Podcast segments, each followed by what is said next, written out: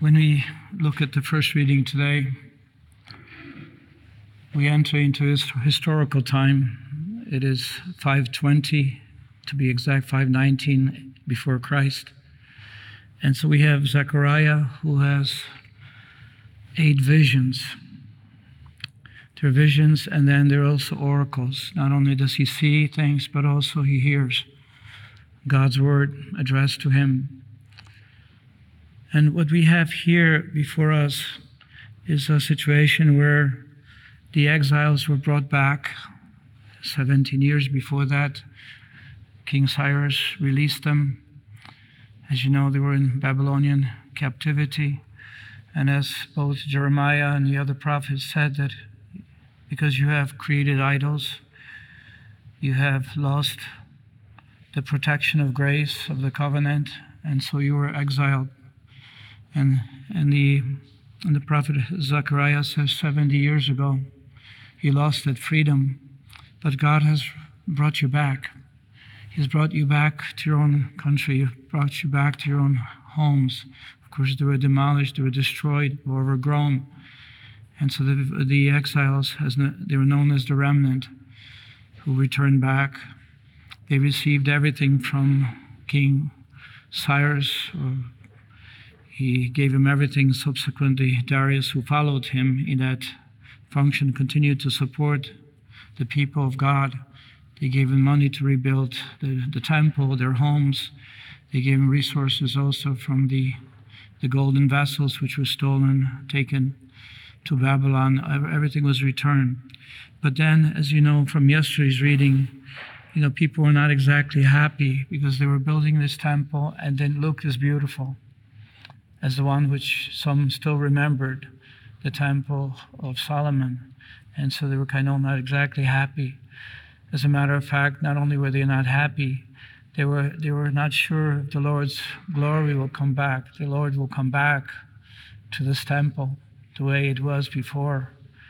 You know, they saw that in the beauty and, uh, you know, especially ex- extraordinary beauty that God was dwelling there. So they were kind of afraid. And so today we have this word of God coming to Prophet Zechariah. And what does he say to them? First of all, um, he sees the first vision where he says, The Lord says, I am there. I will be there with you as you're rebuilding this temple, as you're trying to construct it. But then the second vision, which comes today, and it says, There is a man Uh, I, Zechariah, raised my eyes and looked.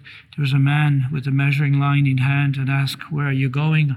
He asked to measure Jerusalem to see how great it is, it's its width and how great is the length. Okay, so what we have here is this vision. Uh, you know, the, the this this man, sort of human beings walking with a measure stick, meaning they wanted to see how big this city will be rebuilt and they wanted to construct it. And so they're trying to see what it shall be like. But then the Lord intervenes. He says to them something else. You know, the angel appears to that young man who wants to measure it. He says, People will live in Jerusalem as though in open country because of the multitude of man and beasts in the midst. The Lord says, No, there's no measure to a city. There's no measure measure will be without open open um, there will be no no gates. There will be no no um, there will be no walls. It will be an open country which means the grace of god will spread beyond the jerusalem. There will be no more limitations placed which means that god wants to bring forth his grace to all the world all the nations.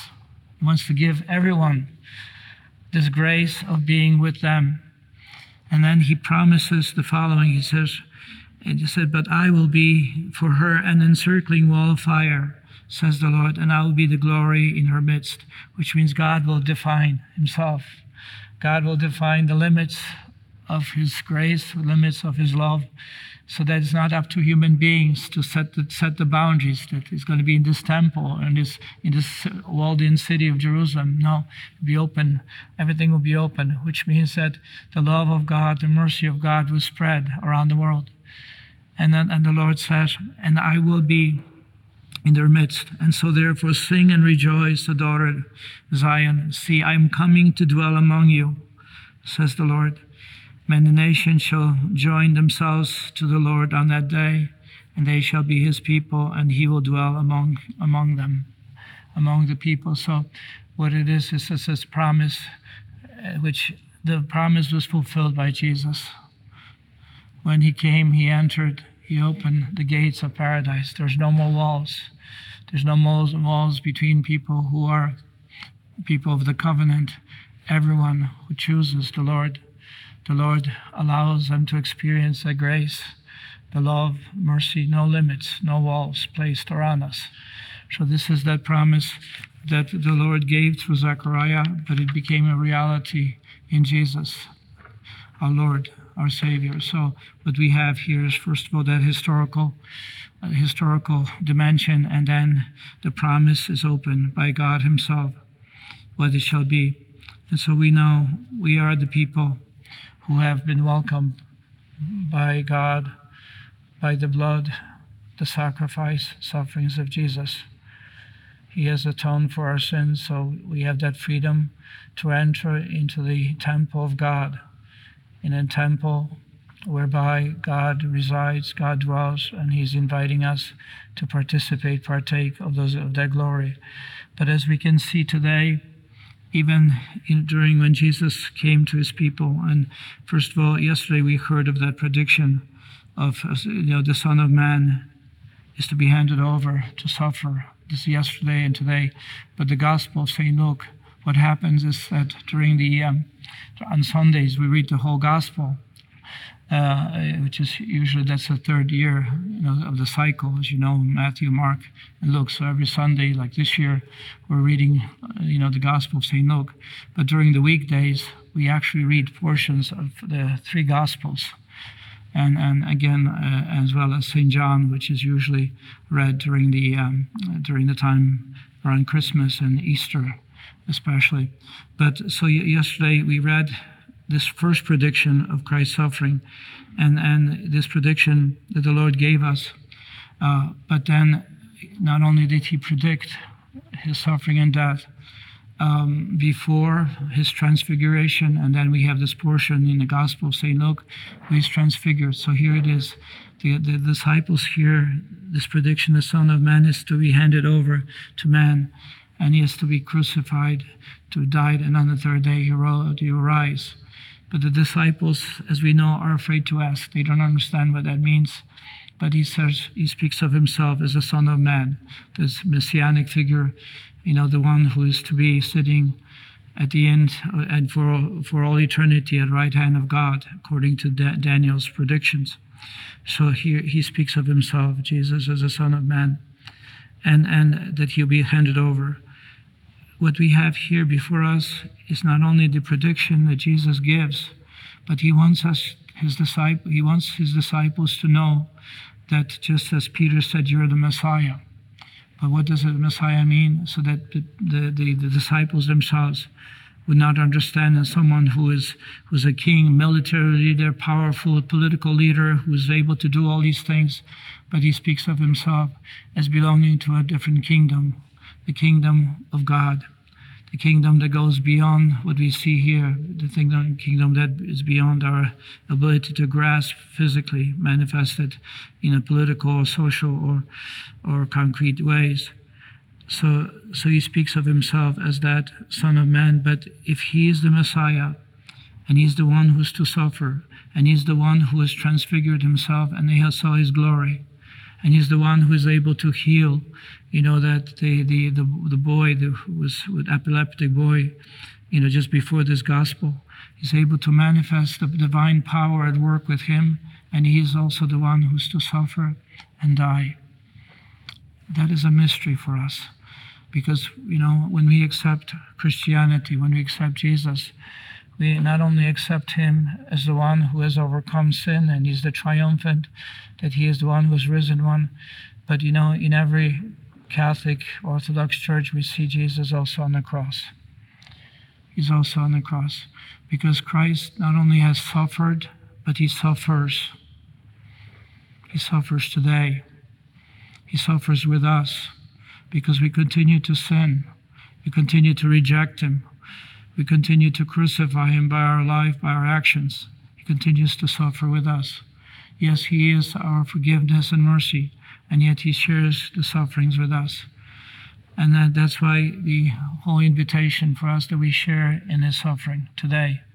St. Paul speaks of that sharing in the sufferings of Christ because it is something, a blessing. It is something which is uh, extraordinarily important to offer our sufferings, unite them with Christ for the, for the rest of us, for the people who need conversion, because somehow the Lord allows us to participate in the, in the unfolding of the gift of redemption. So He's offering that to us. So the Lord not only has suffered, but he continues to suffer, and he'll suffer until the day when there's no more, when the world will be over, and when you bring forth the kingdom, all of us, you'll present us to God the Father. And then, then, what a rejoicing there will be, because we'll share in the banquet of life, joy everlasting. So that's that is the. But the meaning, as we can see, the disciples were afraid to ask. Sometimes we're afraid to ask too afraid why, you know, if I accept Jesus, will have to suffer more? If I accept him completely, if I follow him, do I have to carry a heavier cross? Sometimes we kind of we may be afraid to ask. But there's one thing is it's possible to be afraid, but the other thing is that if he loves us, he'll be there with us. And if he wants us and he wishes to us to carry a heavier cross for others so that our family members may be saved, that our family or our friends, all the people that we know, all the people of this earth in need of redemption, are we willing to do so? And this is where I know I have quoted St. Faustina often, but this is Jesus' words to her. And he would say, Daughter, help me to save souls. Offer your sufferings, unite your sufferings to me because of the redemptive nature. And, and, and, it's, and many saints, as you know, many saints, whether Margaret Mary Alacoque, with there's St. Francis. You know, by the way, Father Chris will speak of St. Francis today at 11 o'clock. Um, with all of them, Padre Pio. Look, we, we just celebrated two days ago Padre, the feast of Padre Pio, his sufferings. And he understood the nature of it, which means that we, we cannot be afraid because we can see that when the Lord allows us to carry the cross, He always will give us the joy of carrying the cross. He'll give us the consolation, the knowledge even though it's, we will suffer, but our hearts at the deepest level will be will be um, will understand the nature of suffering. And and today, uh, since we honor Our Lady, yesterday um, in the old calendar was the feast of Our Lady of Mercy. Although we as a community celebrate on November 16th, you know, Our Lady of Mercy, patroness of our own province.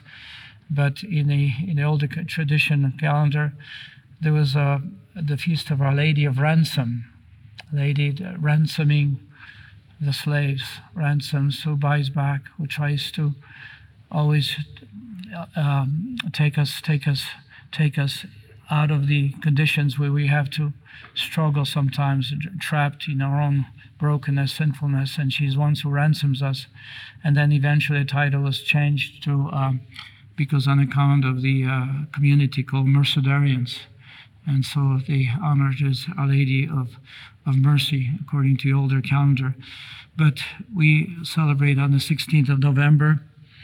Uh, uh, and and but she whether we celebrate then or yesterday or any day she is a mother of mercy she's the one who also suffers with us she wants to rescue us and you know, as you remember that beautiful prayer of St. Bernard of Clairvaux, remember, O most gracious Virgin Mary, that never was it known that anyone who fled to your protection, implored your help, was ever asked for any type of assistance, was never ever left unaided. And then, inspired by this confidence, we fly unto you, Virgin, O Virgin, our Mother. To thee we come. To thee we seek uh, assistance from you because we, we wish and desire that which, which all of us wish to be close to the Lord, to be saved, to be saved by His grace, that we may experience His forgiveness, mercy, so that, that, that we may be able to do so and under her guidance. and, and we will always receive the grace. It is, it is the it is the tradition not only coming from St. Bernard of Clairvaux, who wrote this 900 years ago. Would you believe? For 900 years ago, we would pray this prayer, but we have recourse to her. You know, Our Lady, uh, under the various titles, we always ask her to, to pray for us. Maybe then today, as we celebrate this wonderful, extraordinary gift of God, because Eucharist celebration of the sacrifice of the Holy Mass is that we partake in the offerings of, of Christ. He offered himself to the God the Father. This is what Eucharist is the holy sacrifice. Sacrifice Christ offering himself for us. That's the one dimension of the Eucharist sometimes we forget. Because you know there's many other portions to this Eucharist because there's also the Lord nourishing us, feeding us with his body and blood but also the Lord is instructing and guiding us.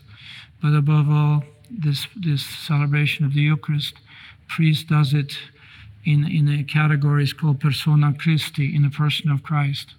What's visible is a priest, but what's invisible is Christ himself, because we enter in the timelessness of Christ's offering, which is always valid, always suffers for us, always dies for us, shares in that suffering with us until the end of time and and uh, and then and then he he gives us the the gift of participation in his victory, which is the Eucharist, the body and blood of Christ.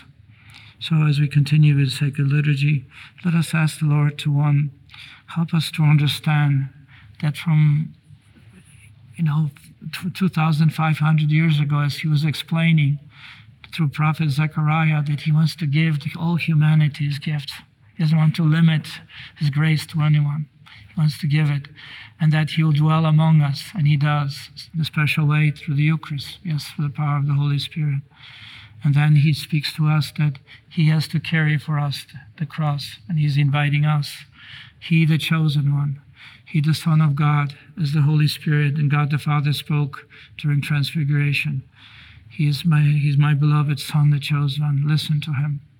May we follow him, listen to him, receive the superabundance of grace, and through the intercession of Our Lady, may we attain the promises of Christ, which is redemption into an eternal happiness. Are you a Marian helper? Join our Spiritual Benefit Society and start sharing in the graces of all the daily masses, prayers, and good works of Marian priests and brothers all over the world. Sign up is free and easy simply visit micprayers.org. That's micprayers.org. Thank you, and God bless you. Please follow or subscribe to this podcast to receive the latest episodes and updates. If you have been blessed by this podcast, I invite you to leave a review. Reviews greatly improve our podcast ranking and will help spread this podcast to other people throughout the world. Are you enjoying this podcast? I invite you to listen to more shows brought to you by the Marian Fathers of the Immaculate Conception. Join us daily for enriching spiritual content, which will help you on your journey with Jesus Christ. Simply visit DivineMercyPlus.org for a complete list of our shows. That's DivineMercyPlus.org. Are you a Marian helper?